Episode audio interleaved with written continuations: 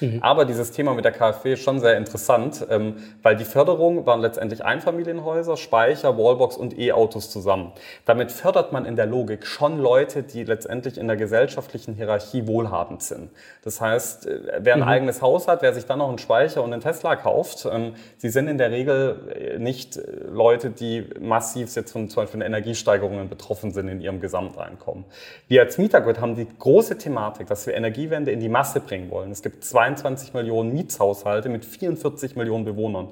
Die meisten Leute in unserem Land, die wohnen in, in Miete. Und dort eben auch Logiken zu implementieren, die an der Energiewende teilnehmen zu lassen, wird eine riesengesellschaftliche Aufgabe für uns. Und dafür stehen wir auch als Unternehmen in Deutschland, dann auch in Europa, Mieter an dieser Energiewende teilnehmen zu lassen. Weil sonst bricht uns ein Riesenteil der, des gesellschaftlichen Zusammenhalts dieser Wende weg, wenn wir die Mieter nicht mitnehmen. Willkommen zurück bei The Hidden Champion mit mir, Johannes Wosilat. Ich interviewe Unternehmer und das persönlich und nah. Ja, weil Sonnenstrom in Mehrparteienhäusern zu verteilen und abzurechnen so kompliziert ist, gibt es Metagrid, die genau an diesem Thema ansetzen. Von einer defekten Heizung zur Revolution der dezentralen Energiewende. So begann die Geschichte von Julian Schulz, einem der Gründer von Metagrid. Ursprünglich in der Blockchain-Welt der Finanzen verankert, entdeckte er eine Lücke in der Abrechnung von Mieterstrom und griff dann zu. Heute steht Metagrid als SaaS-Lösung, die Abrechnungen für dezentrale Energiesysteme einfacher und transparenter gestaltet an der Schnittstelle zwischen Energie- und Immobilienwirtschaft. In unserem Interview mit Julian erfährst du, wie sie diese Brücke bauen und warum viele Millionen Menschen in Deutschland bald von ihrer Vision profitieren könnten. Tauche ein in das Video mit Julian von Metagrid und mir Johannes Wosiat von TheHiddenChampion.de. Ja, und wir von Hidden Champion lieben Geschichten, vor allem Geschichten, die bewirken und erreichen. Und deswegen haben wir die Champion Agency ins Leben gerufen. Das ist die Content-Agentur, die hinter Hidden Champion steht. Was machen wir? Wir produzieren Content für Unternehmen und zwar regelmäßig, monatlich. Content kann sein Foto, Film, ready to publish, egal ob für Social Media, deiner Website oder deinen Werbeanzeigen. Brauchst du das? Dann melde dich gerne bei mir. Und jetzt wünsche ich dir viel Spaß mit diesem Interview. Los geht's. Ähm, was machst du eigentlich? Also wer bist du und was machst du? Genau, ich bin äh, Julian Schulz. Ich bin der Gründer und Geschäftsführer der Mietergrid GmbH. Und wir sind der Partner für vier Millionen Vermieter in Deutschland, ihre Wohnimmobilien mit PV auszustatten, liefern da eben den Prozess, äh, Vermittlung zu PV-Solateuren. Wir übernehmen den ganzen Onboarding-Prozess, die Abwicklung mit ähm, äh, den Behörden, liefern die Messtechnik und am Ende noch die Software. Weil, wenn ein Vermieter selber eine PV-Anlage aufs Dach wird, muss er den Strom an seine Mieter verkaufen, kann sich dadurch ein neues Geschäftsmodell erarbeiten, aber er hat eben bestimmte Aufgaben, die er erfüllen muss und die nehmen wir ihm komplett ab. Muss er das oder kann er auch das auf dem freien Markt verkaufen? Der, der, Vermieter. Genau, der Vermieter kann äh, genau den Solarstrom, den er dann produziert auf seinem Gebäude, auch ins Netz einspeisen, aber da macht er keine Rendite mit, also dann kommt der 0 auf 0 raus, zum Teil sogar negativ oder leicht positiv. Und wir möchten eben durch unsere Lösungen ermöglichen, dass der Vermieter mit seinem ähm, Objekt eine Rendite erwirtschaftet, meistens zwischen 8 und 15 Prozent. Und der Mieter als Win-Win auch noch günstigen Strom bekommt. Das heißt, wir haben einen gesellschaftlichen Nutzen, dadurch, dass wir ein Teil der Energiewende sind. Der Vermieter hat eine deutliche Steigerung des Werts seiner Immobilie mhm. ähm, verkauft den Strom, entwickelt ein Geschäftsmodell und der Mieter am Schluss hat auch noch was dadurch, dass er günstigen Strom äh, bekommt. Mhm. Das heißt, wir sind in einem Markt unterwegs, wo wir eben ähm, in, was generieren, was für alle einen Mehrwert schafft. Und das ist auch das, was mich jeden Tag als Unternehmer antreibt, dort aufzustehen, die Lösungen zu entwickeln und mittlerweile mehreren hundert Kunden und ähm, 600 Projekten, die wir umgesetzt haben in anderthalb Jahren, sind wir auf, einem, auf dem richtigen Pfad und ähm, ich freue mich einfach ähm, immer mehr, äh, dieses Wachstum jetzt gerade sehen zu können und diesen mhm. Markt eben für uns zu gewinnen. Wie, wie hoch ist das Potenzial? Also wie viele Hausbesitzer gibt es, für die dieses ähm, Konzept funktionieren könnte? Genau, wir als Mietergut auch, wir sind nicht in dem Markt, wir gehen nicht auf die Vonovias, also auf die großen äh, Wohnbaugesellschaften, die natürlich in unserem Denken sehr präsent sind. Mhm. Ähm, den größten Gebäudebestand in Deutschland haben nämlich genau nicht diese Firmen, auch wenn, die, wenn man die sozusagen kennt, sondern mhm. wir sind in einem sehr breiten Massenbestand. Es gibt vier Millionen Vermieter, es gibt Millionen von Wohneigentümergemeinschaften und wir sprechen ungefähr von drei bis 3,5 Millionen Gebäude, die in unseren Markt passen würden, allein im deutschen Raum.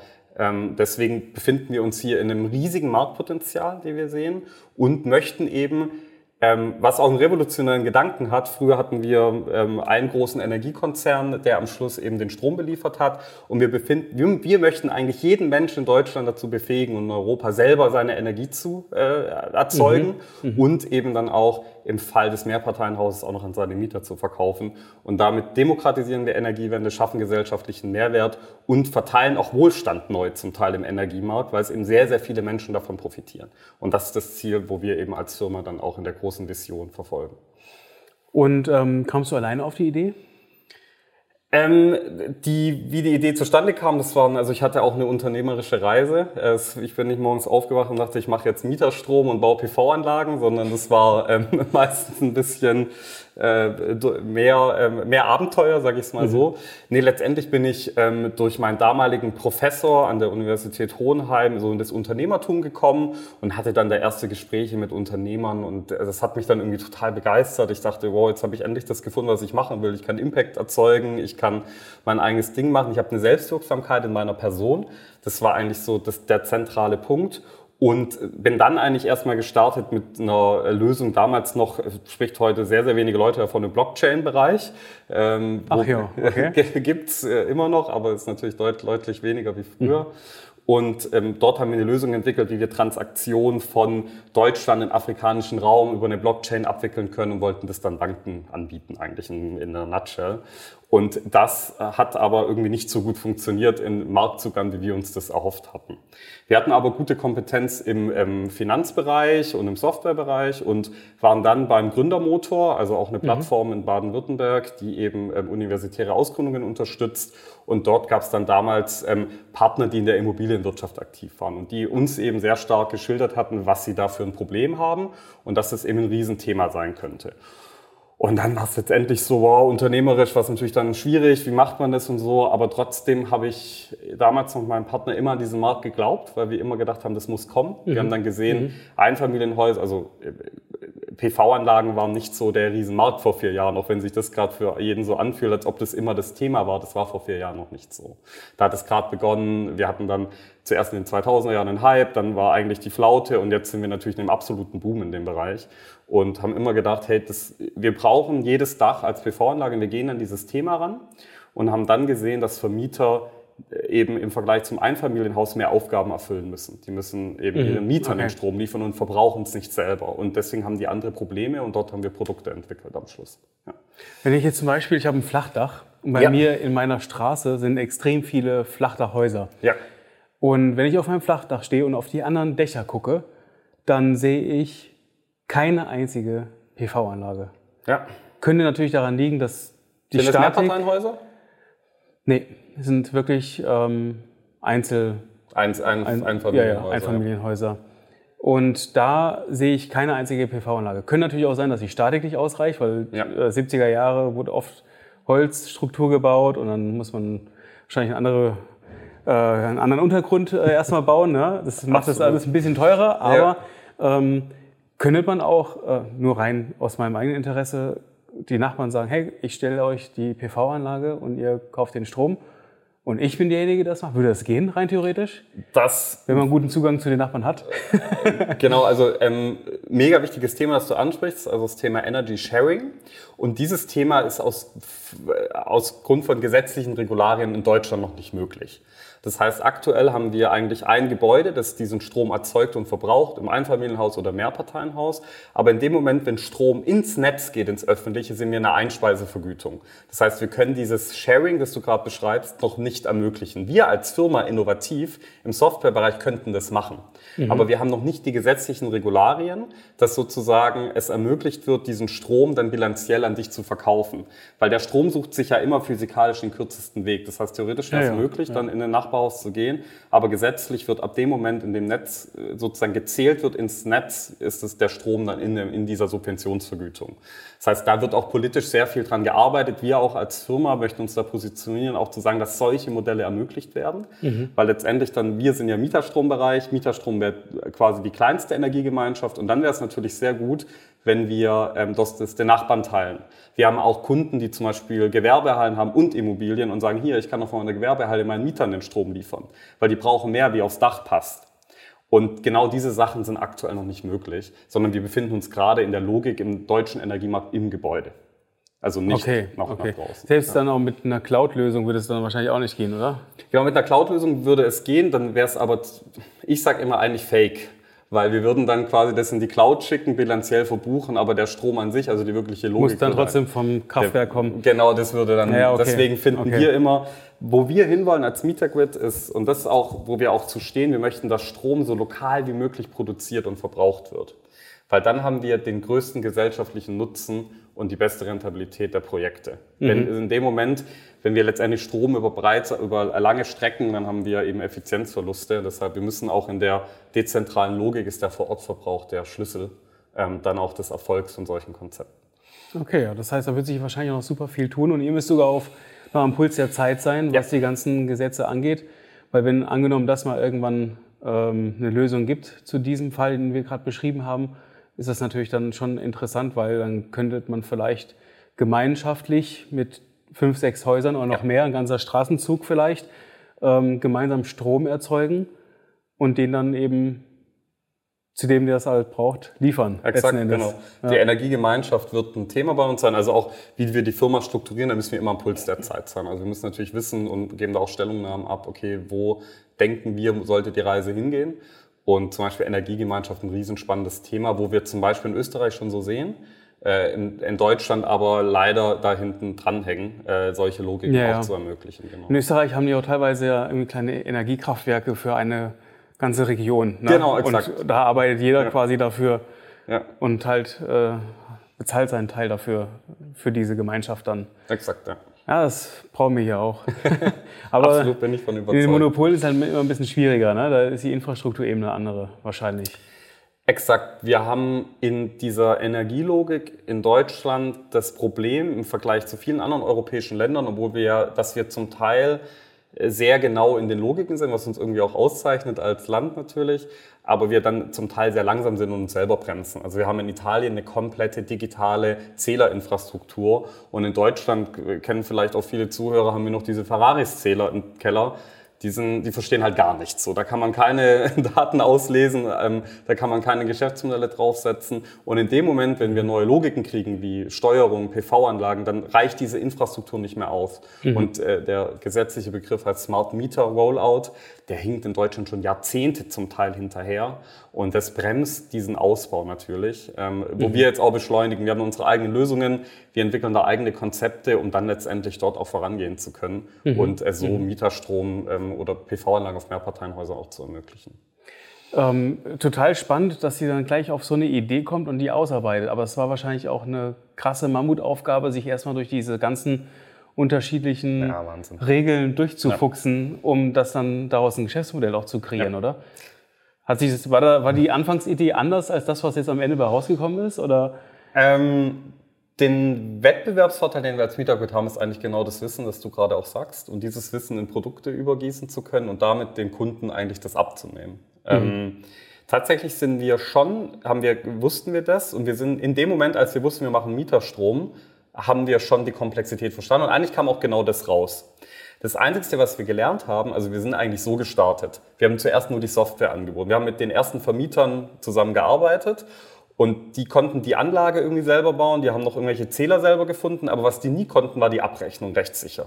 Die Bilanzierung, wie viel Strom kommt von der PV-Anlage, wie viel vom Netz. Und so haben wir gestartet. Und so konnten wir die ersten Kunden gewinnen. Haben dann aber schnell gemerkt, als wir mehr Kunden angesprochen haben, okay, eigentlich brauchen die auch von uns eine ganze Lösung. Die wollen von uns den Onboarding-Prozess, die PV-Anlage, die wollen die Messtechnik und die Software, weil es nicht jeder hat natürlich die Zeit und die Energie, ähm, jetzt sich nach jedem nach einer PV-Anlage umzuschauen und sich mit den Gesetzestexten der Bundesrepublik im Energiemarkt zu beschäftigen, sondern mhm. die wollen mhm. eigentlich an den Serviceanbieter kommen und sagen, hier, ich möchte meinen Mietern diesen Strom liefern und macht für mich und ich will damit noch Geld verdienen. Und das ist der Leitsatz, den wir unser Geschäftsmodell aufbauen. Das heißt, zu uns kommt ein Vermieter und hat dann letztendlich, klar, es ist sein Gebäude, wir müssen uns natürlich da zusammensetzen, aber so wenig Aufwand wie möglich. Und dann schaffen wir es auch, eine große Vision eben äh, äh, zu, zu erreichen, eben sehr, sehr viele davon zu überzeugen, ihren Mietern den Strom zu liefern. Mhm. Ich habe schon mit einigen Unternehmern ähm, gesprochen und es kam sehr oft ähm, die Aussage, boah, ich vermiete, also ich vermiete nicht meinen Strom, weil das zu komplex ist in der Abrechnung. Genau. Also ist es tatsächlich so, wenn man selber macht, dass das einfach ein Riesenaufwand ist, seinem eigenen Mieter dann etwas in Rechnung zu stellen für den Strom, den er verbraucht hat. Also ne, wenn man es nicht über euch läuft, ist es nämlich echt ein enormer Aufwand. Genau, richtig. Deswegen gibt es uns. Also es gibt zwei Komplex, also das war letztendlich genau, wenn wir Kundengespräche haben, sind das die Aussagen. Und dann sagen wir zu den Vermietern, hier super, ähm, deswegen hast du uns als Partner. Weil okay, okay. Die Komplexität besteht aus der Vielzahl der Komponenten, also Zähltechnik, PV-Anlage, behördliche Abstimmungen, Datenauslese, Abrechnung. Also das zusammengefasst nimmt Komplexität mit uns. Und auf der anderen Seite die Abrechnung. Die Abrechnung an sich ist eigentlich nicht das Problem. Also die, das, das Schriftstück am Schluss. Also dass da eine mhm. Rechnung rauskommt. So, also das kriegt man hin im Zweifel. Die Komplexität besteht darin, genau zu erfassen in der Datenauslese, wann welcher Mieter PV-Strom, Reststrom verbraucht hat. Und diese Bilanzierung dahinter, die muss natürlich immer erfolgen. Selbst wenn man, die, wenn man sagt, okay, eine Rechnung muss man gar nicht mehr machen, was natürlich auch irgendwie schwierig wäre in der Mieterlogik. Diese Bilanzierung muss man ja, immer ja, okay. machen. Und das ist die Technologie, die wir anbieten, dynamisch Stromverbräuche zu erfassen und daraus eben finanzwirtschaftliche sozusagen Logiken rauszuspucken, äh, das heißt, wenn er umgangssprachlich gesagt. Okay, das heißt, wenn der Mieter dann abends seine Sauna anmacht, die Waschmaschine genau. und die, äh, und sein und die Porsche Heizung lädt, sein Porsche lädt, genau. genau. dann ist es genau, teurer dann, für ihn. Dann ist es für ihn teurer, aber genau. das muss man halt eben dann in der Abrechnung eben auch mitberechnen, Exakt. dass er dann den Strom einkauft und nicht den vom Dach, weil dann ist es dunkel unter Umständen. Exakt. Und genau. er produziert nicht so viel, wie und er eigentlich Das ist nicht der Sinn der Sache. Wir wollen schon okay. auch mit unserer Lösung natürlich auch eine Steuerung hinbekommen im Haus. Also dass natürlich jeder einen Anreiz hat, am Tag äh, Dinge zu verbrauchen. Es geht natürlich nicht immer. So, wir schauen ja, abends ja. Fernsehen ja. und ähm, haben auch abends das Licht an. Ähm, da gibt es dann natürlich Speicherlösungen, äh, Batterielösungen, die dann eben auch äh, mit, mhm. äh, mit mhm. umgesetzt werden können. Aber letztendlich ist das das Ziel daran, genau. Ja, schon eine komplexe Geschichte, so an sich. Wie ist sie, was war so deine größte Challenge, als du an die Sache ran bist? Ähm, ich glaube, die größte Challenge war so die für mich ganz persönlich äh, immer, was ich dann gemacht habe, Gott sei Dank, immer an dieses Thema, immer an mich selber zu glauben, das umzusetzen. Ich glaube, das ist mhm. schon eine Challenge, die man als Jungunternehmer ja auch hat, mhm. zu, zu verstehen. Also wie soll ich sagen, ich glaube, ein bisschen, ähm, ich glaube, viele junge Leute gehen so ein bisschen naiv an dieses Thema Unternehmertum ran und ich glorifiziere das auch immer nicht. Also ich bin da schon sehr direkt, auch wenn ich jetzt mit Leuten spreche, die auch ins innere Unternehmertum einsteigen möchten. Ähm, okay, ich muss letztendlich ähm, dort ein absolut maximales Commitment gehen und ich muss auch viele, viele Themen eben, viele Tiefs durchsteigen, um eben dann an, auch an den Ziel zu kommen, meine ersten Kunden zu gewinnen, wie wir jetzt als Mietergrid eine größere Finanzierung abzuschließen. So, das sind sehr, sehr viele Jahre harte Arbeit, die dahinter stehen. Mhm. Ich glaube, das ist eine Challenge, die man für sich selber eben eingehen. Das war meine größte auch in dieser ganzen Zeit, immer dort dran zu bleiben. Und da haben mich viele unterstützt in meinem Umfeld und immer gesagt, Julian, glaub an dich. So, ähm, manchmal haben, glaube ich, andere Leute mehr an mich geglaubt als ich selber. Und das würde ich jetzt mhm. ganz anders sehen. Ich äh, weiß jetzt auch, was sind meine Fähigkeiten, wie gehe ich an Sachen ran und wie kann ich Probleme strukturiert lösen und ähm, diese Sache dann auch bis zum Ende zu verfolgen. Und auch wahrscheinlich auch komplett durchzudenken oder? Genau, absolut. Ja. Zu, mhm. Genau zu verstehen, was sind denn die Konsequenzen meiner eigenen Entscheidungen und ähm, welche Abwägungen treffe ich dort dann dahin und gehen diese Sachen so auf oder nicht. Mhm. Und das sind super wichtige unternehmerische Learnings, die man äh, in seiner Laufbahn, denke ich, ähm, äh, mitnimmt. Und äh, deswegen sind wir, glaube ich, jetzt hier, wo wir sind, weil dann viele Themen auch aufgehen. Aber nur, weil man halt eben immer den Glauben an sich und seine Idee dann eben auch weiter behalten muss. Was, also wenn ich mir das jetzt vorstelle, ich, äh, ich habe ein Haus, ich würde gerne eine PV-Anlage haben, ich habe dann auch noch Mieter, also das ist ein Fallbeispiel. Ähm, ich habe es gibt ja dann noch unterschiedliche Technologien. Äh, ja. Will ich einen Akku haben äh, oder nicht? Will ich welche, welcher Wechselrichter, wenn überhaupt? Und welche Steckdose oder Wallbox? Ähm, das sind ja tausend Sachen. Es gibt tausend Anbieter, viele gehen und kommen und das ja. ist ja auch viel Trubel. Und ihr bündelt ja eigentlich genau das, dass ihr die richtigen Lösungen dann habt, für die, damit am Ende das auch so funktioniert, dass eure Software dann auch ihre Arbeit durchziehen kann. Genau, richtig. Ja, ich, ich meine, ich kann mir vorstellen, da gibt es auch viele Möglichkeiten, äh, wenn das jemand selber macht, wo dann am Ende eine Abrechnung irgendwie nicht möglich ist. Weswegen auch immer. Ich meine, so ein Rad kann in der Regel ja auch nicht rückwärts Die digitalen zumindest können nicht rückwärts drehen. Ja, schwierig, ja. Aber die, die alten schon, ne? Die alten Strom, äh, Stromkästen können rückwärts drehen, wenn du äh, Strom einspeist durch ein Ja. Balkonkraftwerk, was du hast. Kann er Ja, ja. sich unter Umständen auch zurückdrehen. Ja. Aber das geht halt digital, glaube ich, soweit ich das geht mitbekomme. gerade noch nicht genau so. Geht, geht halt nicht. Ähm, ja, du sagst ein wahres Wort. Also für uns sind die, also die schlimmsten Projekte von Kunden, die bei uns anfragen, sind die, wenn ein Kunde sagt, also Herr Schulz, ich habe jetzt fast alles fertig, aber jetzt habe ich das Gefühl, irgendwas, ich kriege jetzt das nicht mehr am Schluss ganz rum. So, weil woher kriege ich die Daten und wer macht mir dann die Abrechnung mit meinen Mietern und ich brauche ja Verträge mit meinen Mietern und also jetzt, und dann weiß ich immer, oh, ganz schwierig, weil dann sind zum Teil Logiken vergessen worden, dann wurden vielleicht keine digitalen Zähler eingebaut. Ja, was macht man dann? Woher kriegt man dann die Daten oder lauter solche Themen? Oder zum Teil sind Messkonzepte, also wir haben im Haus ein Messkonzept, so nennt sich das. Wie wird gemessen? Welche Zähler sind dort drin? Wer nimmt am Mieterstrommodell teil und wer nicht? Also welcher Mieter? Und äh, deswegen haben wir ein Angebot für Kunden, dass wir diesen Projekt mit begleiten. Das heißt, wir arbeiten mit dem Elektriker vor Ort zusammen und stimmen mit dem ab für den Vermieter in seinem Gebäude, was ist das beste Konzept, um Fehler zu vermeiden. Das ist ein ganz, ganz wichtiger Produktschritt bei uns. Bevor wir, also die Software ist eigentlich das, der letzte Schritt. So, davor muss alles funktionieren, Technik und Konzept. Und da arbeiten wir mit, standardisiert mit unseren Kunden und den Projektpartnern, um da den äh, Prozess reibungslos wie möglich zu gewährleisten. Das ist ein riesen, riesen wichtiges Thema für uns, weil wir im Einfamilienhaus ist das ein leichter Dreh. So, da kommt die Anlage drauf, man verbraucht den Haus selber, der Solateur macht alles. Im Mieterstrombereich, Mehrparteienhaus, sind wir letztendlich der, ich sag's immer auf, auf gut Deutsch, Kompetenzpartner. Das heißt, wir sind der Ansprechpartner, wir kennen uns mit allen Sachen aus, wir begleiten das Projekt von A bis Z, um dann eben am Schluss einen smoothen Soft äh, Übergang auf die Software zu haben. Der Vermieter äh, hat ein Geschäftsmodell, bekommt seinen Cashflow, der Mieter hat günstigeren Strom. Wir verdienen natürlich auch noch unser Geld dann damit als Unternehmen und können somit ähm, dann eben ein äh, spannendes Produkt einfach am Markt liefern, wo wir auch alle in der Firma äh, total viel Freude dran haben. Also Sales funktioniert ja nicht bei uns, dass wir Vermieter Cold Calling anrufen und sagen, hier, wir wollen euch das, den nächsten Scheiß verkaufen, sondern ähm, wir haben Inbound, die Leute kommen auf uns zu, die arbeiten gern mit uns zusammen, es ist ein Problem, das wir lösen ähm, und dort äh, haben wir als Team dann natürlich auch viel Freude, dann das, das Produkt anzubieten. Jeder von uns steht voll und ganz hinter dieser Thematik.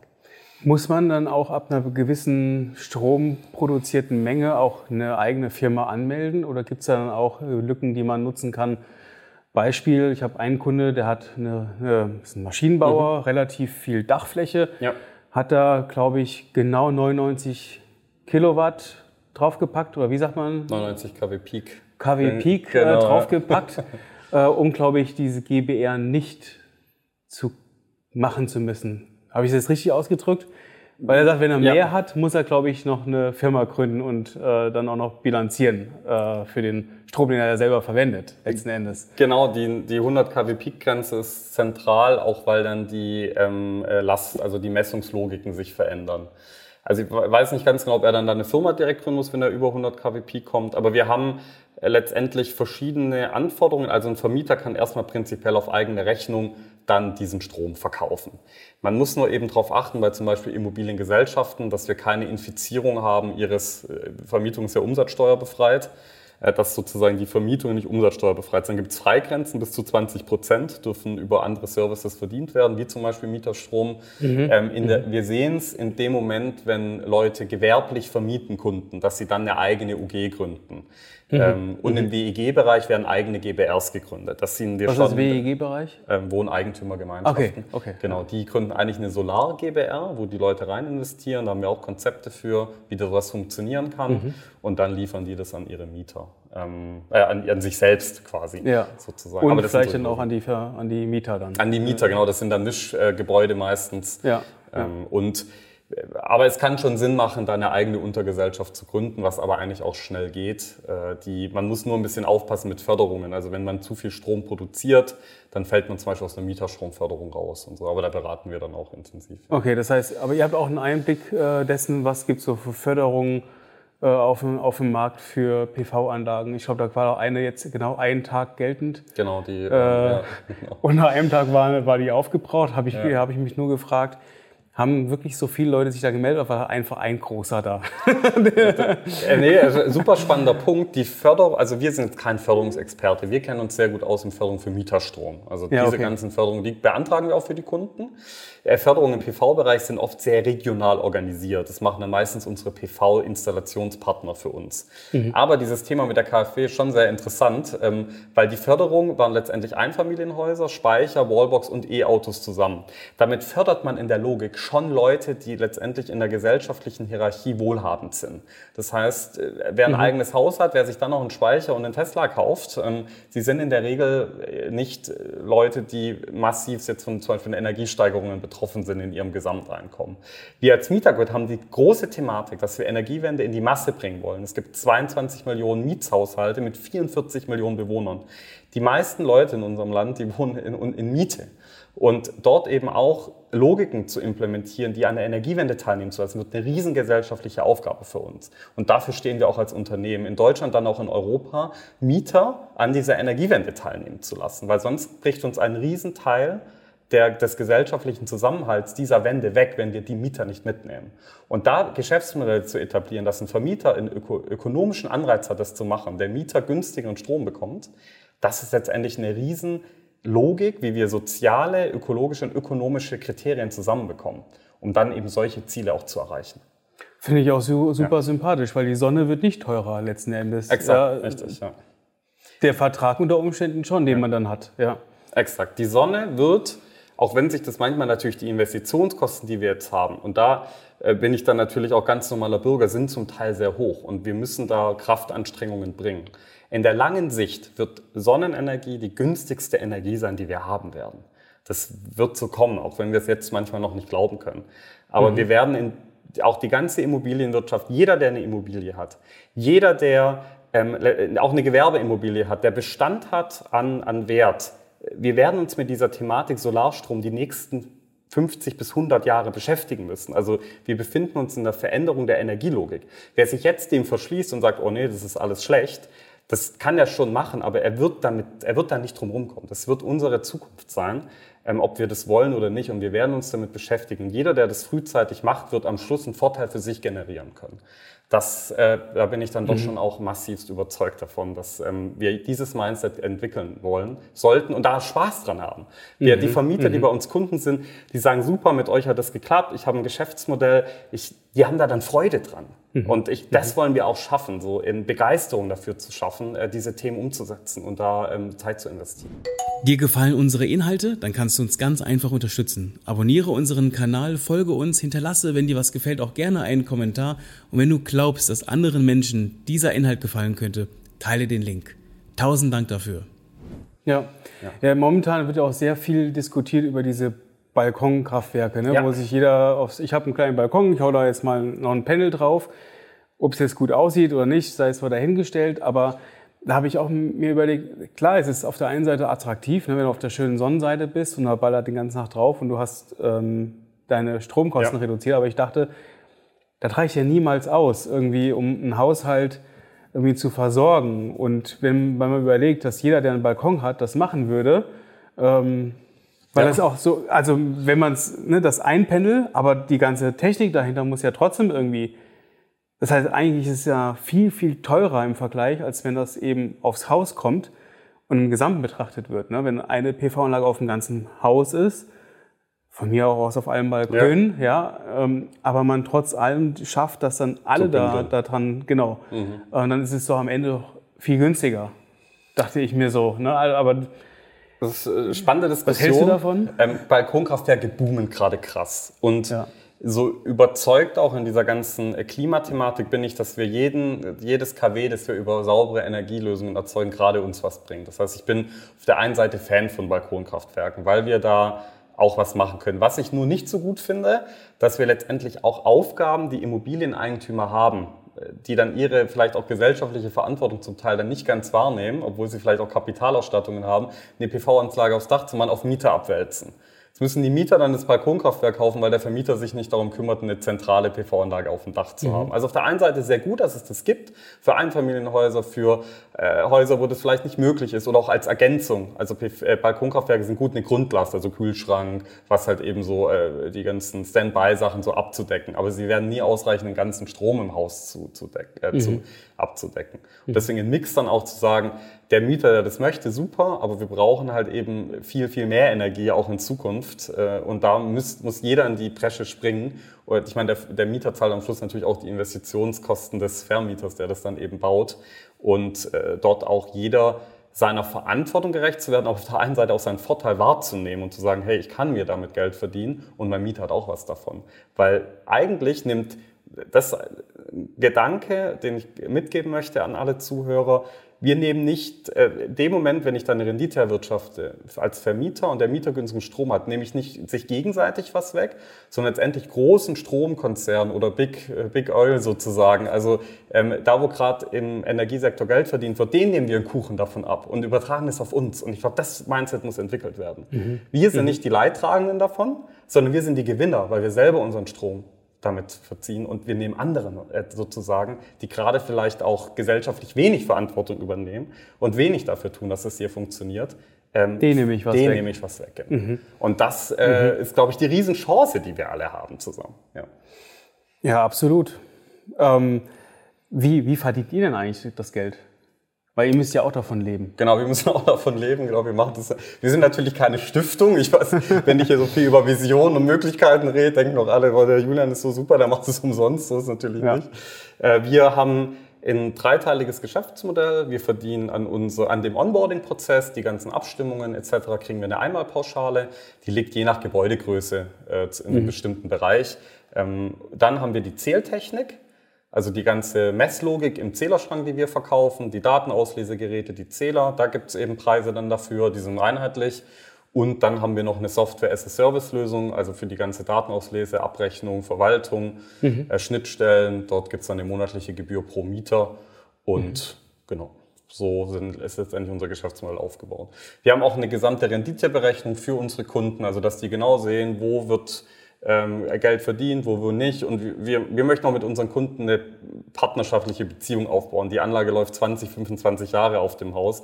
Das heißt, wir verkaufen ihnen jetzt auch keine Wirtschaftlichkeitsberechnungen, die in den Himmel gelobt sind, sondern wir wollen das schon eher in einem konservativen Rahmen halten, sagen hier, das kannst du erreichen, wirklich ehrlich. Und wo sind Stellschrauben, wo es besser werden kann. Und äh, so gehen wir mit den Kunden dann eben zusammen, äh, solche Projekte dann auch umzusetzen.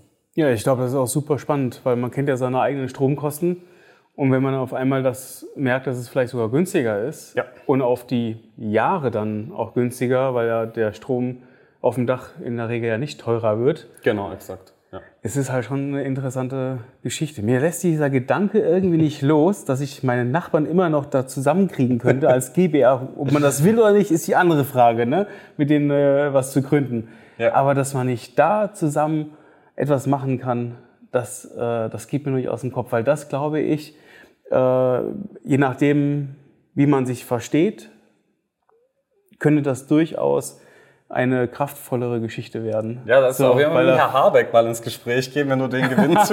Vergiss es. Der mache ich nicht. Ich lasse ganz bewusst die Politik bei mir aus dem Podcast draußen. Ganz bewusst.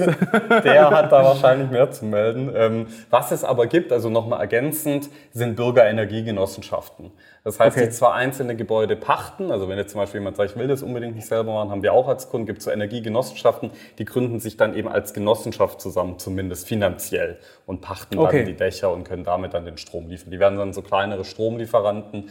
Dort haben wir äh, größere Kunden, zum Beispiel in Norddeutschland mit 10, 20 Projekten schon, die dann eben dort auch äh, totale Pionierarbeit leisten und sagen, wir gehen da jetzt voran mhm. und setzen solche Projekte um, zum Teil schon seit zehn Jahren und haben da so erste äh, Logiken aufgebaut bin. Ich finde ich immer faszinierend, wie Leute dann dafür brennen und dort äh, cool. dann auch vorangehen. Aber jetzt wird unsere Aufgabe sein, wir bringen das in die Masse. Wir können, wir können natürlich von den Überzeugungstätern keine Energiewende schaffen, sondern wir brauchen für jeden, muss es zugänglich sein. Jeder muss es machen können und dafür, dafür gibt es Metagrid. Mhm. Mhm. Wie kamst du auf den Namen? Oh, das ist die schlimmste Frage, die man mir stellen kann. Tatsächlich war die relativ undurchdacht. Wir dachten an Mieter wegen Mieterstrom und dann ans Netz und dann Grid und dann gab's Mietergrid. Also, Was heißt Grid? Netz, also das Ah, ist eigentlich okay. das sozusagen die, das Stromnetz. Und so kam das dann äh, zustande. Es musste, wir waren aber im Gründermotor, wir mussten, hatten dann die Idee, mussten relativ schnell einen Namen finden. Und seitdem gibt's Vitagrid. Okay. Und äh, tatsächlich mit wenig Logo und Marketingaufwand haben wir es trotzdem jetzt zu einem siebenstelligen Umsatz geschafft dieses Jahr. Hammer. Innerhalb von kürzester Zeit. Ähm, das heißt, wir, wir finden den Namen gut. Ja, ihr müsst ihn gut Wir finden. müssen ihn gut finden. Genau. Aber historisch gewachsen, sagen wir Ja, es mal so. historisch. Ja, Genau. erzwungen. Wir waren Studenten, wir hatten einfach keine Zeit gehabt dafür. Genau. Ja, so, super, ja. super äh, spannend. Wie, wie ähm, kann ich mir das vorstellen? Ähm, du hast alleine gegründet oder in einer Studenten-WG? äh, oder wie, wie kann ich mir das vorstellen? Äh, ich glaube, ich bin nicht der WG-Gründer. Ich genieße mein Privatleben auch sehr und muss es nicht nochmal äh, ganz genau mit meiner Firma teilen. Nee, ähm, ich hatte einen Partner damals, der letztendlich äh, stark fokussiert war auf die Themen Produkt und Tech, der dann da sehr gut war. Und genau, ich bin eher der Betriebswirt, habe hier auch in Stuttgart studiert und in Münster und ähm, bin dann, habe dann letztendlich auch diese Aufgaben übernommen. Genau, und jetzt sind wir ein gutes Management-Team, haben jetzt erst auch noch kürzlich das Management-Team erweitert, ähm, der letztendlich auch jetzt die Aufgaben übernimmt, dort in eine Skaliere zu gehen. Äh, viele Grüße dahingehend an Johannes, Mein Namensvetter, dein cool. Namensvetter, genau, äh, da sozusagen ähm, äh, dort dann auch wichtige Aufgaben zu übernehmen, jetzt auch nochmal stärker zu wachsen. Ja. Und äh, Wachstum kommt ja in der Regel nicht von alleine. Ähm, habt ihr euch da auch neben dem, was ihr jetzt organisch schon aufgebaut habt, auch einen Investor geholt? Genau, wir waren ähm, die Finanzierungsthematik ist natürlich als Unternehmer sehr entscheidend, wie man dann dort vorangeht, hat man auch Höhen und Tiefen. Ähm, wir waren zuerst gebootstrapped, wo, wir da, wo ich ja auch sag, äh, zukünftigen Gründern so, äh, man wird ja da überschwemmt von Nachrichten und Finanzierungsrunden und Wahnsinn und wie geht man da vor. Um wirklich ein Produkt zu validieren, braucht man eigentlich kein Geld. Also wir hatten, ähm, ich glaube, die, die erste Softwarelösung, die ich verkauft habe, war ein Click-Dummy und mein Partner meinte nur, okay, du hast gerade eine Software verkauft, es war ein Click-Dummy. Also so ähm, in eine Richtung zu gehen, letztendlich muss man halt einfach mit einem minimalen Aufwand erstmal was probieren. Ja. Und wenn man das validiert hat, dann haben wir eine kleine Runde gemacht mit ähm, Business Angels, die uns dann unterstützt haben aus dem Bereich, um dann eben wirklich zu verstehen, wie gewinne ich jetzt mehr Kunden, wie kann ich einen Sales-Kanal aufbauen, wie kann ich eine Kommunikation aufbauen, wie gewinne ich meine ersten Mitarbeiter. Da haben die uns stark unterstützt. Und als wir jetzt dann ein stärkeres Wachstum haben, haben wir jetzt institutionelle Investoren mit dazu geholt, ähm, die uns jetzt eben in, mit Kapital in den Logiken, die wir verstehen, eben unterstützen, dort auch nochmal stärkeres Wachstum zu generieren. Weil ihr seid ja nicht in einem blauen Wasser, äh, ihr seid wahrscheinlich in einem riesen Haifischbecken äh, auf dem Markt, weil sich letzten Endes ja da viele Unternehmen auch rumtümmeln, die ähm, die Mieter gewinnen wollen auf der einen oder anderen Seite. Ne? Weil, Ja. das heißt, ihr müsst wahrscheinlich da auch Performance reinbekommen, also auch den Wachstum reinbekommen. Genau, wir sind in einem Markt, der äh, un, also wir, ich glaube, manchmal muss ich mal aufhören, wie ich das formuliere. Der Markt ist so groß, wo wir uns bewegen, weil wir die ganze Energielogik verändern, dass es so massiv ist, dass man sich das kaum vorstellen kann. Also die nächsten Milliardenfirmen werden alle meiner Meinung nach im Green Tech-Bereich entstehen weltweit, weil das einfach eine, in allen Bereichen die Logik sich verändert und in dem Moment entstehen Riesenfirmen. Bei uns jetzt hier im Mehrparteienhaus, äh, Millionen von Gebäuden, sind jetzt gerade als Dienstleister mit einer sehr, sehr schwachen Wettbewerbssituation konfrontiert, Gott sei Dank, weil eben das Know-how, Okay. genau, sind nicht viele da und das Know-how sehr schwierig ist aufzuarbeiten. Der Wettbewerb ist stark mit PV-Solateur, Installationsbetrieben. Dort gibt es sehr viele. Wir sind aber Technologiepartner dafür. Und da gibt es nicht so viele, weil wir die Komplexität abbilden. Wir arbeiten aber mit Solateuren zusammen. Wir freuen uns da auch immer auf über neue Partnerschaften, ähm, dort die aufzubauen. Aber der Markt wird kompetitiver werden und jetzt Kapital zu bekommen, auch eben Kunden gut zu gewinnen, ohne vielleicht 20 Angebote in Konkurrent zu sein und jetzt eben viele Kunden äh, von uns zu begeistern, ist natürlich eine Chance, die wir haben in einem Markt, der noch äh, riesig ist, aber noch nicht so viel Wettbewerb hat. Ja. Und äh, du hast vorhin gesagt, gebootstrapped. Heißt das, du hast, ihr habt für euch letzten Endes ähm, den Test durchlaufen, dass ihr wisst, eure Idee ist marktfähig? Oder wie kann man das beschreiben? Genau das und wir haben selber kein externes Kapital gehabt. Das heißt, Okay. wir haben letztendlich von unseren Ersparnissen gelebt, weil wir so an die Idee geglaubt haben. Cool. Wir haben äh, vielleicht kleine Nebenjobs gehabt, aber wir waren eben voll committed auf die Idee, aber auf der anderen Seite haben wir eben kein Geld damit verdient. Wir haben uns kein Gehalt ausgezahlt oder ähnliches. Und das ist natürlich auch nochmal als Unternehmer ein starkes Commitment zu seinem Thema. Mhm. Und das, da lernt mhm. man auch äh, dann mit Ressourcen schon umzugehen, an, die, an mhm. wirklich sein Thema zu glauben, das Signal auch zu geben. Und das haben wir immer getan die letzten Jahre und mhm. äh, merken jetzt, wie sich das am Ende auszahlt, wenn man dann auch mhm. den langen unternehmerischen Weg auch geht. Aber dir war wahrscheinlich schon klar, du musst Investoren irgendwann reinholen, um die, die Größe auch schnell hinzubekommen. Klar, wenn man Exakt. 30 Jahre, ja. 50 Jahre Zeit hat, äh, ist es was anderes, aber du weißt ja nicht, wer noch in diesen Markt reinkommt, so mit dieser Expertise, die ihr jetzt heute habt. Exakt, ne? das wissen wir nicht. Und ähm, das war dann schon klar, als wir gemerkt haben, der Markt fängt exorbitant stark an zu wachsen. Also wir haben hunderte Projektanfragen im Monat, ohne dass wir viel Marketing machen. Verrückt. Das, mhm. genau, das ist verrückt zum Teil. Also wir sind jetzt nicht in der Situation, dass wir Cold Calling machen. Ähm, und diese Anfragen organisiert, strukturiert in der Organisation abzuwickeln, da braucht man Investments dafür in der mhm. Regel. Mhm. Ähm, wir haben uns jetzt für ein Venture Capital, also quasi im Markt entschieden, dort Geld einzusammeln. Man kann natürlich auch sehr organisch wachsen. Da hat man eventuell die Gefahr in so stark wachsenden Märkten, dass man dann überholt wird. Und dieser Gefahr wollten wir entgehen und stärkeres Wachstum generieren. Aber auch wieder visionärisch gesagt, aber es ist mir schon immer wichtig, alle Produkte und Dienstleistungen, die wir anbieten, sind für uns als Team ein Tool dafür, die Dekarbonisierung voranzustreiten und Mieter mitzunehmen. Also wir sind immer so, okay, wir machen das alles, weil am Schluss haben wir eine große Vision, dass wir den Gebäudebestand im Mehrparteienhaus dekarbonisieren und eine soziale Energiewende ermöglichen. Mit dem Tool, Produkte für den Vermieter anzubieten, dass der das überhaupt machen will. Und das mhm. ist eben das, mhm. wie, wie wir eben auch unsere ganze Organisation eben ausrichten in dem, äh, wie wir arbeiten. Waren deine Eltern auch schon selbstständig? Meine Eltern sind beide selbstständig tatsächlich. Okay, ja. das haben sie dir ein bisschen mitgegeben wahrscheinlich, den Drang in die Selbstständigkeit zu gehen, oder? War interessant. Ähm, da gibt es auch Forschungen dazu, dass es einen starken Einfluss hat, ob Eltern selber selbstständig sind. Meine Eltern sind Fahrlehrer, haben eine eigene Fahrschule, also sehr bodenständig, mittelständisch, klein, mhm. zehn Mitarbeiter im schönen Schwarzwald. Ähm, aber man hat natürlich schon immer gelernt, dass man Arbeit anders definiert.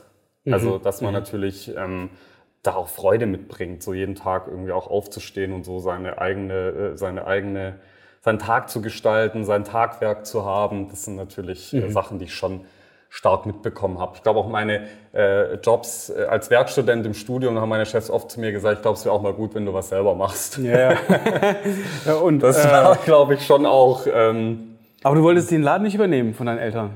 Nee, Fahrlehrer war jetzt nicht ganz das, was ich mir okay. vorgestellt habe. Genau. Ich meine, das, meine Eltern bleiben immer jung auch, das muss ich sagen, durch, die, durch den Kontakt. Okay. Aber, wer, ähm, aber Unternehmenserfolg auch ein spannendes Thema. Selbst ja. in so einem kleinen Bereich, aber das war nicht so. So ganz so stark für Autos kann ich mich nicht begeistern. Vielleicht für Elektroautos. Ja. Kommen noch. Kommt noch. okay, das heißt, äh, die, die Übergabe äh, von Eltern zu Sohn wird in dem Fall nicht stattfinden. Die wird nicht stattfinden. Ich glaube, meine. Eltern sind auch nicht drauf. Hast du noch Geschwister? Ich bin Einzelkind, ja. ja. Okay, das, okay. das heißt, das ist eine schwierige Situation. Wenn sie nicht mehr können, dann können sie nicht mehr. Dann gibt es ja autonomes Fahren. Ja, stimmt. Genau. so, lange, so lange halten die noch durch. Okay. das ist die Frage, wie lange das kommt. Okay. Was ist denn so die, die größte Challenge? Weil ihr seid jetzt ja echt ein paar Leute, die mitentscheiden. Auch der ja. neue Geschäftsführer, der Johannes, der mit reingekommen genau, ist. Und ähm, Gesellschafter auch. Auch Gesellschafter, genau. das heißt, der hat Anteile. Genau, äh, wir sind ein absolutes cooles Team, das beide die gleiche Ambition und Vision verfolgen und es macht unglaublich viel Spaß, jeden Tag zusammenzuarbeiten. Habt ihr dann auch Sachen, wo ihr mal in die Quere kommt? Ähm, oder kannst du ruhig auspacken, hört ja keiner. Hört, hört keiner zu, genau. Aktuell würde ich sagen, also super wichtig, wir nehmen Sachen tief auseinander. Wir mhm. gehen in Sachen rein, wir beleuchten Sachen, wir äh, nehmen Abschätzungen auf, wie wir glauben, wie die Welt aussieht. Und da diskutieren wir sehr ernst und natürlich äh, so, dass wir wollen, dass wir hier einen relevanten Marktanteil gewinnen und wir der Player sind. Also wir wollen Mieterstrom, äh, soll Mietergrid sein, wie Google suchen. Also wir versuchen, mhm. haben natürlich so eine mhm. Ambition da aufzubauen und dort arbeiten wir natürlich dran und diskutieren hart. Aber alle Schwächen und Stärken, die jeder hat, wenn du die gleiche Vision verfolgst, dann kannst du das eben überdecken mhm. auch. In mhm. dem Moment, wenn die Vision und die Wachstumschance, äh, Ansichten auseinandergehen, dann wird es sehr schwierig in einem Gründerteam. Mhm. Ähm, aber, und, aber sonst da geht man nach vorne und kann dann mhm. die Probleme auch lösen. Unternehmer sind ja Problemlöser. Ja. Und das sind ja, wir beide. Und das zeichnet einen natürlich auch aus. Ne? Habt ihr dadurch, dass ihr jetzt wirklich größere Investoren noch mit reingeholt ja. habt, ähm, auch Entscheidungen abgegeben? Oder dürft ihr jetzt euer Unternehmen weiterhin so frei gestalten, wie ihr das von der Geburt an gemacht habt? Das verändert sich letztendlich. Wir haben erst seit, äh, seit äh, gestern die Finanzierungsrunde announced. Seit okay. gestern. Das heißt, wir sind jetzt. Also gestern ist für die, die jetzt zuhören, weil es äh, also heute, wo wir die Aufnahme machen, ja. haben wir den 30. Ja, 29. 29. September. Genau. Wie meine Uhr falsch, toll. Ja. ah nee, 29. war gestern. Genau, war gestern. Okay, okay September 2023. Okay, Okay. Die, wir, also Hannes und ich, achten darauf, dass wir die unternehmerischen Entscheidungen immer bei uns beiden liegen. Okay, also ja, das ist super wichtig auch. Genau, weil wir ja. verstehen den Markt, wir sind im Driver Seat und wir äh, wollen Partner haben, die letztendlich mit uns diesen Weg gehen, aber die unternehmerische Entscheidungskompetenz muss bei uns bleiben. So haben wir auch Investoren ausgewählt. Also mhm. wir sind nicht an den Markt gegangen und haben gesagt, oh je, äh, wer gibt uns Geld, sondern wir sind an den Markt gegangen, den Investorenmarkt haben gesagt, wir haben einen Plan, wir wollen diese Logik machen und wer möchte uns dabei unterstützen, weil wir haben die Vision. Und die äh, Investoren, die starke Gründer möchten, die starke mhm. Unternehmer möchten, mhm. die haben wir mit reingenommen. Und das ist letztendlich auch äh, den Ansatz, den ich auch als Unternehmer verfolgen möchte. Wie kommt man denn eigentlich an Investoren? Man kann ja nicht einfach sagen, hallo, da bin ich, ich habe eine Idee, die funktioniert. Kann ähm, man so machen? Kann man so machen, aber es muss ja, äh, ihr müsst ja schon irgendwie auch eine Aufmerksamkeit haben oder spielt das überhaupt keine Rolle? Wie habt ihr das Netz, also wie habt ihr das geschafft, ja. da jemanden zu finden, der ähm, vorher nicht da war, dann die Idee cool findet und mit, mit äh, investiert? Also wie, wie geht das?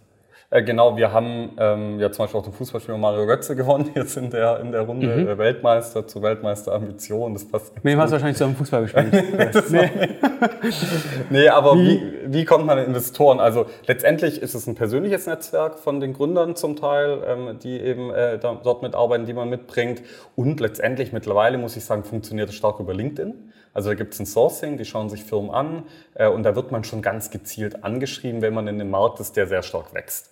Also wir, also, also du, ihr wurdet angeschrieben. Also alle LinkedIn. Investoren, die wir gewonnen haben, kamen über Intros, also so Netzwerk oder Direktansprache an uns. Das heißt, wir haben, genau, wir haben noch einen Fonds aus Baden-Württemberg, den kannte ich schon länger.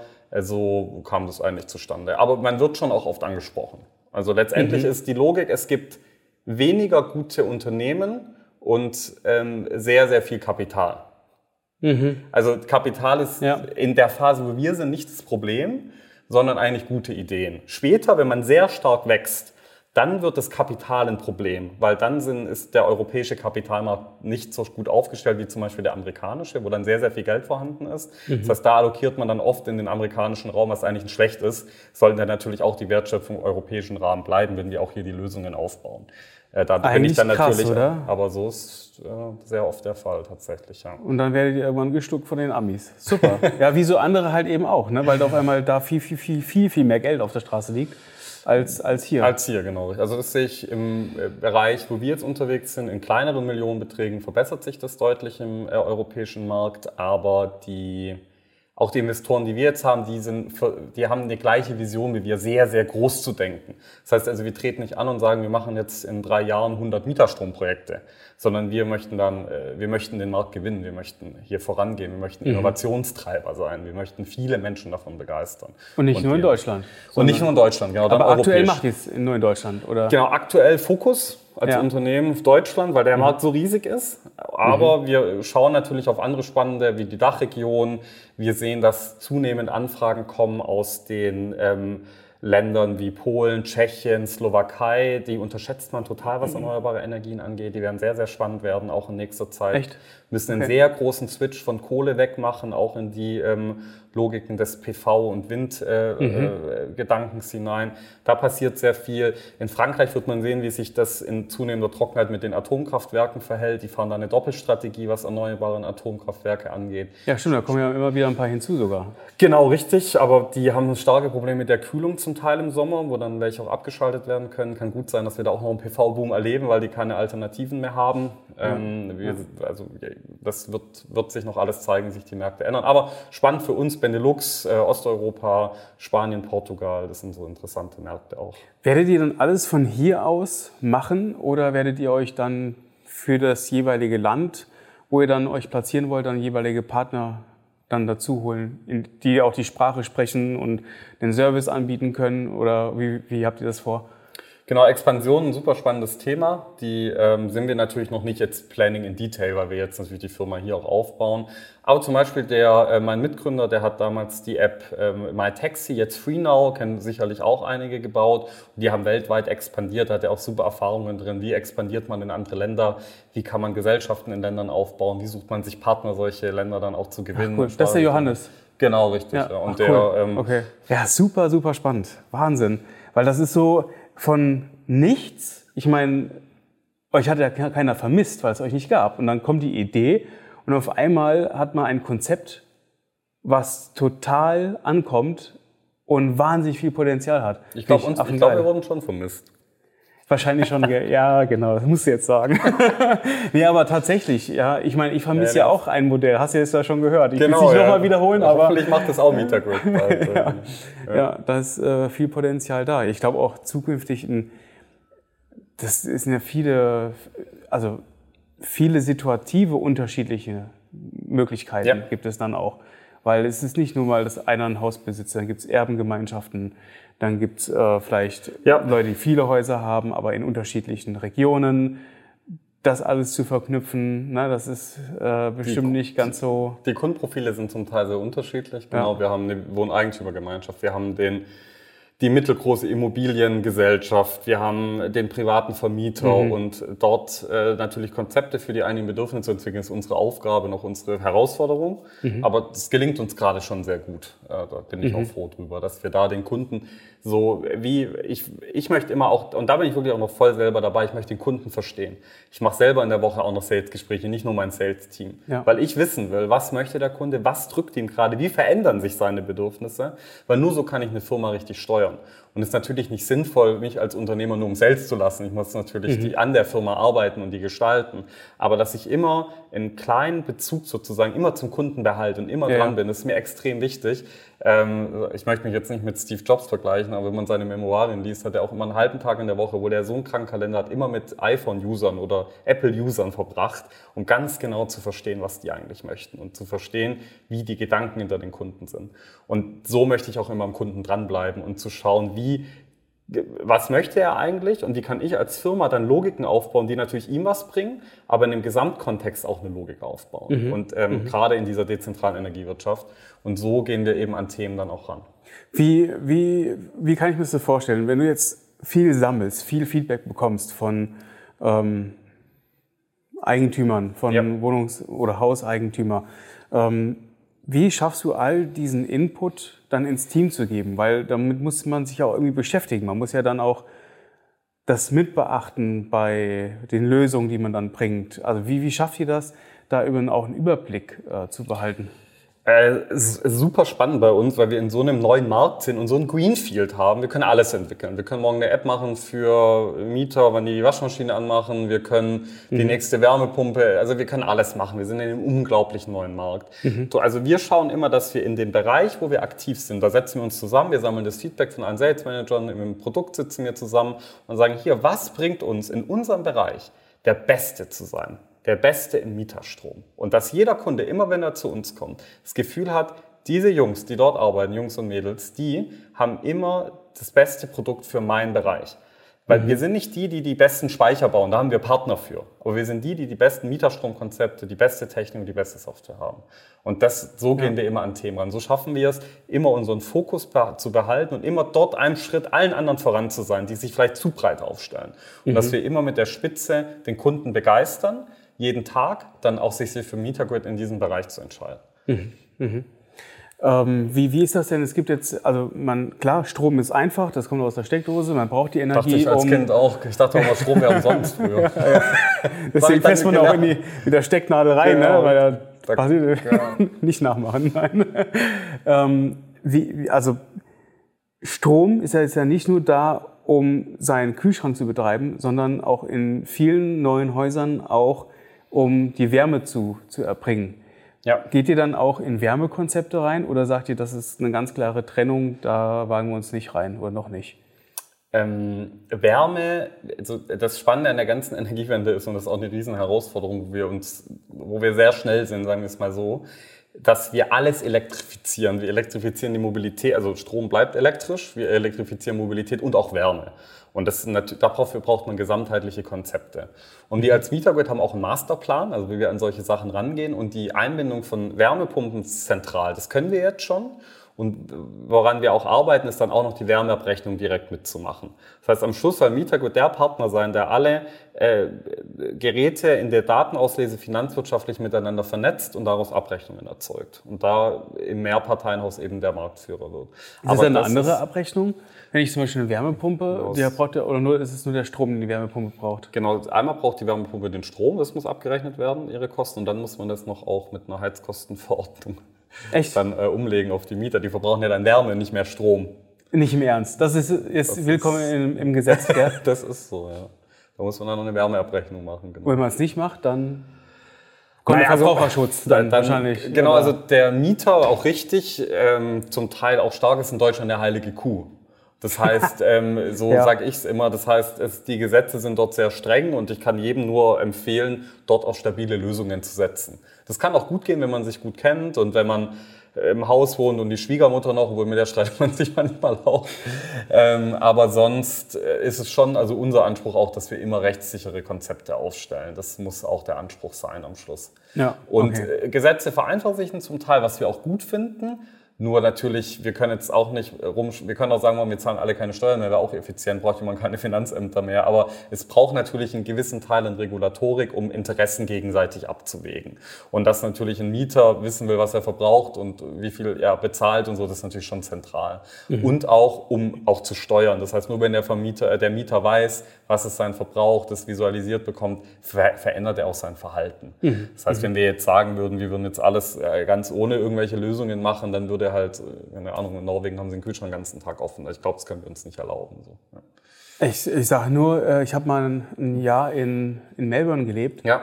und das Haus wurde mit Gas ähm, beheizt, aber mit Heißluft. Also es ist dann ein Brenner angegangen mit Turbine und hat dann in das gesamte Haus heiße Luft strömt. Also verrückt, aber äh, die Fenster waren so Lamellen. Mhm. Also auf, dann war es auf Durchzug, ja, dann ist die Luft rein. Oder zu, dann war aber immer noch ein Spalt drin. Das, das war Australien, in Melbourne. Und wenn man jetzt denkt, Australien ist heiß, Melbourne nicht. Ja, also spannend, Sydney ja, ja da ja. kannst du das ganze Jahr über schon auch in relativ kurzer Hose rumlatschen. In Melbourne halt nicht. Das ist relativ unten an der Polar, Polarkreisen ja. dran. Das heißt, du hast da auch mal Schnee, auch mal ganz kalte, regnerische Jahreszeiten. Und da waren das so hohe Heizkosten. Weil Wahnsinn. hast du die Heizung ausgemacht, ja. war es innerhalb von einer Minute, zwei Minuten die Bude kalt. Weil einfach, das ist wie, wenn man lüftet. Wahnsinn. Ich habe das nicht glauben können. Aber dann, ja, das Dämmung das ist in anderen Ländern, da sind wir in Deutschland am hohen Standard. Ja, das, das, ist so. das ist hier schon ja. eine ganz andere Nummer. Stimmt, ja, Und äh, ich, deswegen glaube ich, haben andere Länder noch ganz anderen Bedarf, äh, auch, sich da weiter zu entwickeln, in eine richtige Richtung zu entwickeln. Ähm, aber trotz allem, wir gucken jetzt mal hier drauf auf den deutschen Markt und hier haben wir, haben wir viel, viel Potenzial. Ja. Obwohl man auch, da bin ich auch. Ähm, obwohl es natürlich in unserem Interesse liegt, da alles so schnell geht, wir müssen immer schauen in den ganzen Diskussionen, die wir haben, dass wir Leute nicht überfordern auch. Also ich bin fest davon überzeugt, dass wir immer, dass es die günstigste Energiequelle ist und dass wir da alle äh, rangehen müssen mhm. und Gas geben müssen. Nur wenn wir zu viel auf einmal wollen, kann es kippen und dann sagen Leute, wow, okay, krass, jetzt komme ich nicht mehr mit. Und ich glaube, wir müssen immer einen schmalen Grad haben, es zu schaffen, mit Lösungen, mit Innovation, mit Begeisterung eine Masse mitzunehmen und dafür zu begeistern und nicht über Verbote alle zu erdrücken und dass die da denken, oh je, was kommt jetzt auf mich zu. Das heißt eher Potenziale zu zeigen, äh, mhm. zu mhm. sagen, das verändert sich. Wir haben über Geschäftsmodelle gesprochen, über Möglichkeiten, wem nehmen wir eigentlich was weg und was können wir damit gewinnen. Und weniger über Vorschriften, über, da gibt's ja, das ist ja zum Teil Wahnsinn, wir sind ja damit jeden Tag beschäftigt, dann auch Leute einfach zu überfordern. Ein Riesenbeispiel war diese Heizkostenthematik, haben uns Kunden panisch angerufen. Ja, brauche ich jetzt eine Wärmepumpe? Brauche ich keine? Äh, ja, kann ich mir da nächstes Jahr noch eine einbauen? das, die, die Gefahr ist gar nicht so, äh, dass die Veränderung, sondern die wenig, die, wenn Planbarkeit weggeht, dann sind Leute nervös. Das heißt, wir müssen immer darauf achten, Planungshorizonte zu ermöglichen, nichts überstürzt zu machen, sondern strukturiert, plant, strategisch, auch gesetzlich an solche Themen mhm. ranzugehen. Mhm. Und da leben wir zum Teil schon auch schwierige Umstände, wie da an Themen rangegangen wird. Äh, und da kann ich immer nur plädieren, lasst uns gemeinsam die Energiewende gestalten mit, mhm. mit einem Plan dahinter und mit mhm. äh, versuchen alle mitzunehmen. Und das ist leider nicht damit getan zu sagen, äh, Gas und Öl darf jetzt nicht mehr sein. Genau, das Weil ist das, nicht es das gibt, der Punkt. Also ich habe zum Beispiel bei, bei mir im Haus geht nichts anderes Ja. wie die Gas. Öl, wir haben keinen Öltank. Ja. Ähm, also egal was, gut, ein Ofen, mehrere Öfen könnten wir noch, Kamine könnten wir anbringen, ja. äh, soll man aber auch nicht. Und Wärmepumpe geht in? Esslingen. In Esslingen, ja. Und Wärmepumpe, ja. ja. an sich schon, ja. Äh, aber Kamine sind halt nicht erlaubt, ja. Oder zumindest äh, nicht da, wo ich jetzt wohne. Wärmepumpen übrigens würden auch nicht gehen, weil äh, die alten Rohre nicht gehen. Das heißt, Ja. äh, ich befinde mich quasi in einer, ich müsste alles rausreißen und komplett neu machen. Und das ist halt eben nicht mit einem neuen Kaufen einer neuen Heizung Getan. getan. Genau. Also, Ja, und das ist ein Ja. Problem. Und da äh, hört, sagt dann einer, nö, es dürfen ab jetzt keine Gasheizungen mehr äh, gekauft werden. Das finde ich ziemlich gefährlich, weil wenn jetzt meine Heizung kaputt gehen würde, müsste ich Gas wieder kaufen können. Ja. Und das finde ich äh, dezent heftig. Ja, genau, das, das ist das Problem. das- also wir müssen Individualität mit einbeziehen. Das ist, glaube ich, auch, um den Gesetzgeber ein bisschen Schutz zu nehmen, auch schwierig oft. Aber letztendlich müssen wir schauen, was können eigentlich eine 80-20-Regel, was wir auch alle lernen, so in unserem unternehmerischen Kontext. Wie kann ich eigentlich ein sehr, sehr gutes Ergebnis erzielen? mit einem Einsatz, wo es für die Leute vertretbar ist. Das haben wir im Neubau, das haben wir im Bestand, wo wir genug Platz im Keller haben. Es gibt unglaublich viele Gebäude, wo wir das gut machen können. Aber dass wir vielleicht eine Esslinger Altstadt, wo Kamine verboten sind und man keinen Platz hat, irgendwas anderes einzubauen, dort dann die Leute dazu verdonnert, das, da nimmt man die, glaube ich, dann nicht mit. Und da bin ich schon voll bei dir. Aber trotzdem zu schauen, wie können wir auch für sowas Lösungen entwickeln. Ich glaube, da geht es dann eher um kommunale Wärmeplanungen etc. Also wie kann Wärme anders erzeugt werden, auch über das bestehende Netz. Äh, Das sind dann andere Fragen, wo wir gehen wollen. Wir können nicht mit der Rasierklinge darüber gehen. So, deswegen sagen wir zum Beispiel auch, wir haben einen Standard als Mietergrid, ein Gebäude, das gut zu uns passt. Und wir sagen auch Kunden so, hier, dein Gebäude ist gerade noch nicht perfekt dafür geeignet, weil Ja, ja. du damit Ja. einfach deinen Case nicht erzielst und es Wahnsinn wird. Und so sollte man an Sachen rangehen. Also wie können wir einen großen Gebäudebestand äh, skalierbar, effizient lösen, aber auch Gebäude, wo es dann vielleicht nicht möglich ist, dann Leute auch nicht in massivste äh, Verwerfungen führen, weil sie das dann auf einmal müssen. So, also das sind Ja, so, ja. solche Ja. Themen. Deswegen, wir gehen ja immer an den Kunden ran und sagen, hier, du machst mit dem Geschäftsmodell. Dein Projekt lohnt sich. Wenn du jetzt zu uns kommen würdest, dein Umbau wäre so teuer, dass sich das Projekt nicht lohnt, dann würde ich dir abraten. So, aber dem Vermieter, wo ich sage, hier, du hast eine 10%ige Rendite, deine, deine, dann sagen die auch, ja, super. So, was haben die da dagegen zu sagen? Und das Ja, sind, das sind ja. so, so gehen wir an die Sache ran. Über Innovation, über Begeisterung, über ähm, finanzielle Anreize. Richtig gut. Wie alt bist du eigentlich? 31 geworden. 31? Ja. Geil. Genau. Wo ich wurde letztens auch schon mal älter geschätzt und manchmal auch jünger. Also ich, ähm, Aber du bin hättest Bartwuchs, wenn ich dich rasieren würdest, gell? ich hätte Oder- Bartwuchs. Ja. Guck ich nicht. okay, 31. Das heißt, du hast Studium. Warum hast du eigentlich, weil deine Eltern kommen aus dem Schwarzwald, du hast keinen Dialekt oder strengst du dich gerade an? Oh, echt? Findest du? Ich Ja, ich finde schon. mein Geschäftspartner aus Hamburg, der sagt immer, ich habe einen mega starken Dialekt. Ja, die Hamburger. Die Hamburger. Der Johannes. Genau, Ja, aber ich sage auch, der hat auch einen Dialekt, auch wenn er das jetzt nicht gerne hört. Aber du hast auch in Münster studiert, ne? Das Genau, ja in Münster reden die Leute sehr, sehr gutes Deutsch, muss man sagen. Ähm, Okay. Da wurde Das ich heißt, du immer so ein es von denen bisschen, gelernt. Da wurde ich immer ein bisschen geneckt, wenn ich beim Daimler gesagt habe. Weil beim Daimler gibt's nicht diesen Ausdruck, sondern ich arbeite bei Daimler oder bei Mercedes oder so. Da wurde ich dann immer ein bisschen Ach so. geärgert. Ja, Ähm, gut. Aber gerade strenge ich mich vielleicht auch an, ja. Da bin ich ein bisschen geübter. Aber eigentlich Okay, bin ich, habe ich schon Schwäbisch. Mit meinen Kumpels aus dem Schwarzwald spreche ich auch mal Schwäbischer. Cool. Aber ich finde ich find, ähm, die Idee grandios und ich finde auch super spannend, dass man vieles dann vereinfachen kann, weil das ist schon, äh, man muss nur einmal bei Google eingeben, PV-Anlage oder Energiekonzept, PV-Anlage, ähm, da durchzusteigen oder nicht in irgendwelche Newsletter zu landen oder in irgendwelche Plattformen, wo man. Da kann man sich verlieren. Ja, da kann man sich schon dezent Ja. heftig verlieren. Also da, da hat man keinen Überblick, was geht, vor allen Dingen, was darf ich überhaupt, was kann ich überhaupt.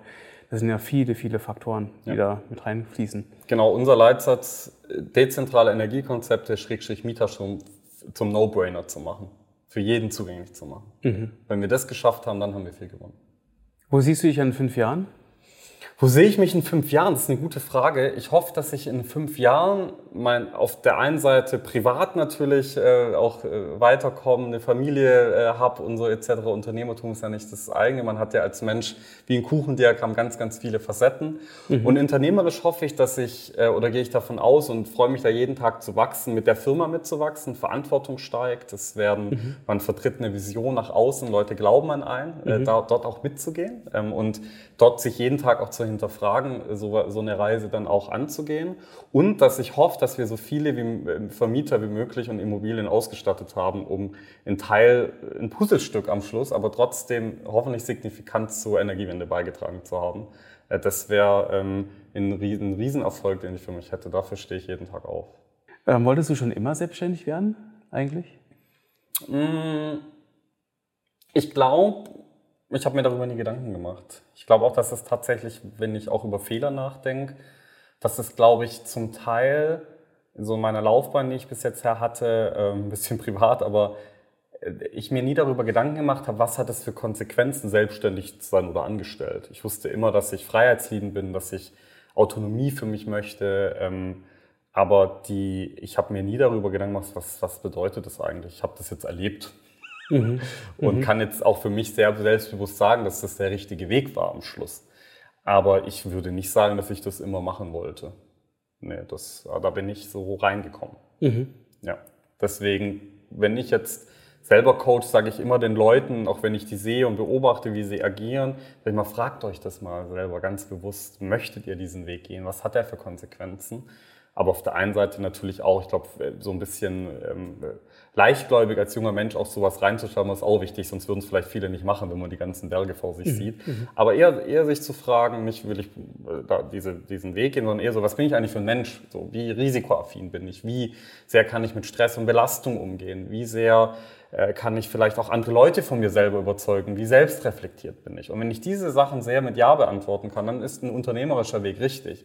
Wenn ich aber morgens aufstehe und lieber für mich alleine bin und äh, keine Ahnung, vielleicht auch keiner, der mir zuhört, es super interessant findet oder so, obwohl ich dann ja nicht weniger gut sein muss, äh, sondern vielleicht in meinem Umfeld es sehr gut mache und sehr wenig Stress aushalten kann etc., dann ist es vielleicht nicht das Beste. Weil es ist schon tough, gell? Ist tough, ja. Man muss natürlich jeden Tag ähm, Probleme lösen. Das ist natürlich auch ein Punkt. Man ist ja als Unternehmer natürlich gestaltend, aber halt auch Problemlöser. Das ist Ja. die Arbeitsbeschreibung. Das, Mir macht das total viel Freude. Manche Leute stresst es total. Die denken, oh Gott, jetzt kommt das und das. Und ich denke dann, super, haben wir das wieder gelöst. So die Projekte abgeschlossen. Also äh, genau, ich, so, äh, da muss man schon mal ehrlich zu sich selber sein als Mensch, glaube Okay, welchen Weg Ja, geht man eigentlich ja. in seinem Leben? Und was hat das für eine Konsequenz? So, das ist auch ein Riesen-Learning. Die, Jetzt ist man 30 und äh, keine Ahnung, ich bin jetzt auch noch, noch nicht der Älteste, aber irgendwie habe ich doch entschieden, wo es so ein bisschen hingeht. Und da, so die Entscheidungen, die man auch bis dahin trifft, die, die haben dann eine Auswirkung, wo man dann hinkommt. So, also das Absolut. Ist schon Und das interessant. ist ja auch der Reiz daran. Genau, exakt. Ja. Wie viele Leute hast du jetzt bei im Unternehmen? Jetzt sind wir zwölf und Okay. mit der Finanzierungsrunde wachsen wir jetzt auf ungefähr 35. Mhm. Äh, bis Ende des Jahres möchten wir auf 70 Mitarbeiter wachsen. Ähm, Äh, Bis Ende diesen Jahres. Ende nächsten Jahres. Ach, Ende Genau. nächsten Jahres. Ende ich nächsten wollte gerade sagen, wow, Verfünffachung bis äh, in zwei Monaten. Genau, da wollen wir verdoppeln und das ist schon eine sehr Jahr große dann, ja. Herausforderung Ja. und bis Ende nächsten Jahres dann verfünffachen. Ähm, Und da muss eine Organisation auch überhaupt mitgehen. Wir wollen natürlich äh, trotzdem den Leuten Möglichkeiten für Entwicklung geben. Wir wollen da auch nicht jeden aus dem Weg lassen. Das heißt, dieses Faktor 5 Wachstum zu generieren. Der Markt gibt's her und die Kundennachfrage. Ähm, Da, wir wollen aber trotzdem natürlich Kunden happy machen, Mitarbeiter weiter äh, happy machen. Wir sind äh, beide im Führungsteam auch so, dass wir den äh, auf der einen Seite den Kunden, den Menschen und den Purpose in den Vordergrund stellen und daraus unsere, unsere Vision auch generieren. Das heißt, es geht jetzt nicht nur darum zu sagen, äh, wir wollen jetzt nur noch mehr Kunden haben und äh, jeder Mitarbeiter oder der Gedanke am Schluss, warum es Mietergrid gibt, Ja, Ähm, ja, der ja, bleibt da. Man kann ja ganz unterschiedlich führen. Also äh, da war ich letztens äh, einen guten Vortrag gehabt, sehr, sehr in, äh, inspirierend, muss ich fast schon sagen. Es gibt so verschiedene Leadertypen. Und wir haben den Trump-Leader, der einfach nur sagt, jetzt möchte ich jetzt so haben, also maximal dominant, gar nicht erklärt. Dann gibt es so Mittelleader, haben die, sie haben Amerika, also Persönlichkeit, Hillary Clinton hat sehr über Ziele wollte führen, hat da sehr viel drüber gesprochen. Und wir haben zum Beispiel Nelson Mandela der, und Martin Luther, die haben über Community, über Purpose geführt, wo gefolgt wurde. So. Und da muss man eben, wir sind der Überzeugung auch, dass wir so ein Führungsstil nehmen und sagen, hier, wir wollen über eine breite Bewegung auch führen und Leute mitnehmen, ob Kunden, ob Mitarbeiter, ob uns selber.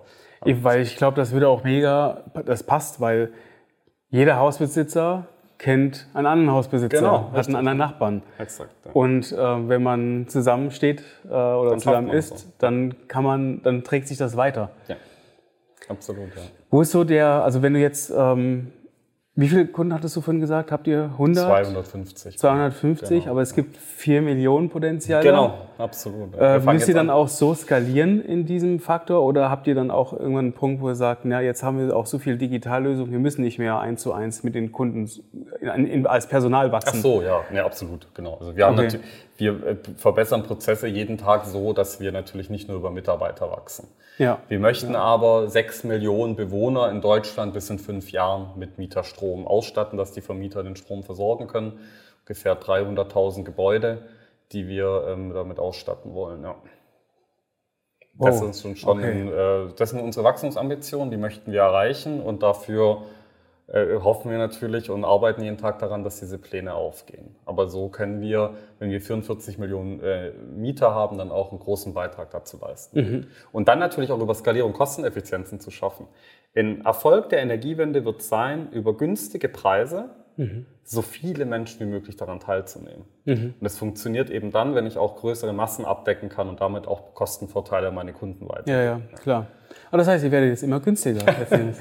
Das, das, das ich nicht genau. Ich glaube eher, die, die, äh, die, die Gesamtkonzepte werden günstiger. Also Ja, ja. umso mehr PV-Anlagen gebaut werden, umso, also dann wird, wird man eine Preisdegression erleben. Wenn natürlich jeder so denkt, dann wird nie jetzt jeder einfangen. Aber wir haben ja in Baden-Württemberg eine PV-Dachpflicht auf Neubauten und in Hamburg und in anderen ja, Bundesländern. das auch. heißt, stimmt, auch so ein tolles Gesetz. Genau, da bin ich übrigens sehr von überzeugt. Aber ja, ja, ja, ja. ja, wenn es ja. geht im Neubau, muss ja. Freiheit ist gut.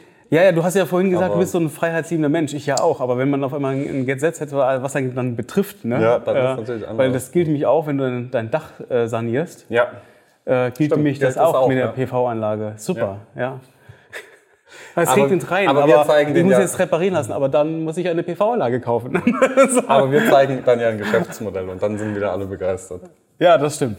ja, Von dem das, Gesetz sind erst alle betroffen und wenn sie ein Mieterbild gefunden haben, sind sie begeistert. ja, ja, ja, absolut. Äh, Ich meine, uns in Baden-Württemberg geht es ja auch nicht so schlecht. Äh, Genau, ich glaub, noch noch schon, nicht. Ähm, noch nicht zumindest. Aber seid ihr jetzt hier bleibt. primär auch jetzt äh, hier in der Region äh, oder könnt ihr jetzt schon deutschlandweit dieses Konzept so in dieser Fülle, weil es sind ja auch Umbaumaßnahmen, ne? wenn jetzt einer in Dresden oder an der polnischen Grenze äh, euch haben möchte, geht das dann oder ist es dann auch schwierig, da dann die Fachleute hinzubringen?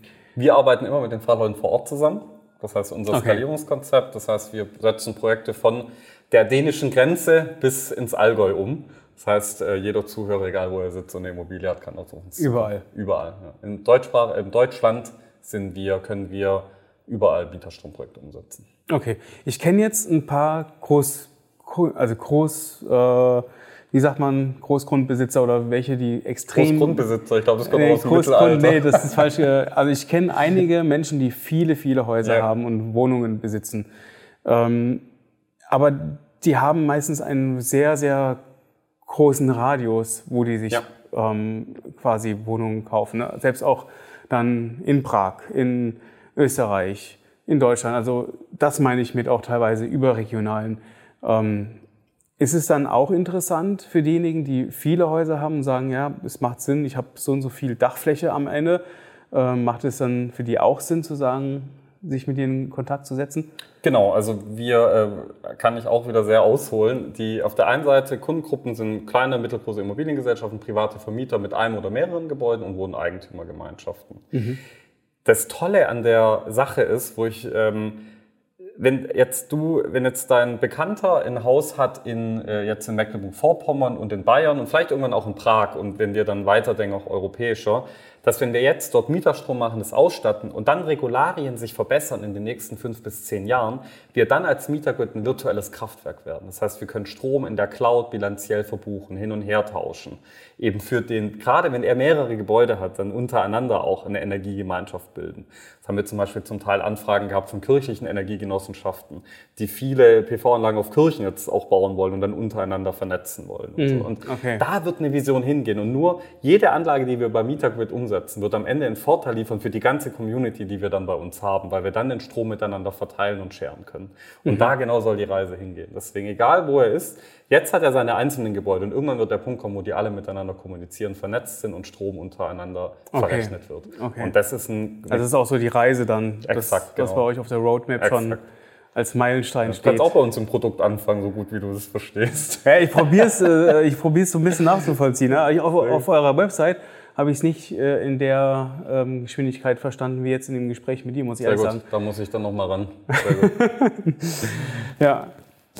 Vielen, vielen Dank, Leon. Ja, hat sehr viel Spaß Hat gemacht. mir äh, sehr, äh, natürlich habe ich jetzt auch viele Fragen aus eigenem Interesse, aber das ist beim meisten, äh, bei den meisten Interviewpartnern so, dass ähm, ich ein breites Interesse habe und deswegen viele Fragen stelle, die auch ins Detail gehen. Dafür bin ich hier, dafür bin ich hier. Ich hoffe, wir haben die Zuhörer nicht überfordert mit unserer Energie. nö, aber ich glaube, ich da glaub, können doch viele auch ähm, sich auch angesprochen fühlen und ähm, auch sehen, dass es etwas bringt. Meine, Wir haben zwar nicht über Preise gesprochen, aber du hast ja gesagt, du bist ja immer günstiger. Das heißt, ähm, ja, sprecht mit ihm. Nein, ich habe gesagt, ich bin immer günstiger, nicht du. Ja, Genau, ich okay, ja, ja. du hast es nicht gesagt. Aber da schauen wir tatsächlich auch ein bisschen aufs Projekt. Das heißt, was macht da Sinn und was nicht. Wir haben natürlich Standardpreise, aber ähm, ja, Ja. ja. Wenn ihr teurer als alle anderen seid, dann würde es ja auch keinen Sinn machen. exakt, genau. Das sind wir auch nicht. Also, lohnt sich. Lohnt sich. Vielen, Gut. vielen Dank. Gern. Cool. Bis bald. Das war's mal wieder. Vielen Dank, dass du dabei geblieben bist. Besuch uns gerne auch auf unseren Social Media Seiten und vernetze dich mit uns auf LinkedIn unter The Hidden Champion. Neben unseren Interviews posten wir regelmäßig knackige Kurzbeiträge, die dich natürlich auch zum Nachdenken anregen sollen. Lass dich inspirieren und nimm das eine oder andere Thema auch für dich mit. Denn hier gilt, lerne von den Besten und mache nur so viele Fehler wie wirklich notwendig. Kennst du jemanden, den du hier auch gerne mal hören möchtest? Dann schlag ihn uns vor, vielleicht findet sich dein Vorschlag hier bald wieder. Bis zum nächsten Mal, dein Johannes Wosilat von The Hidden Champion. Ciao.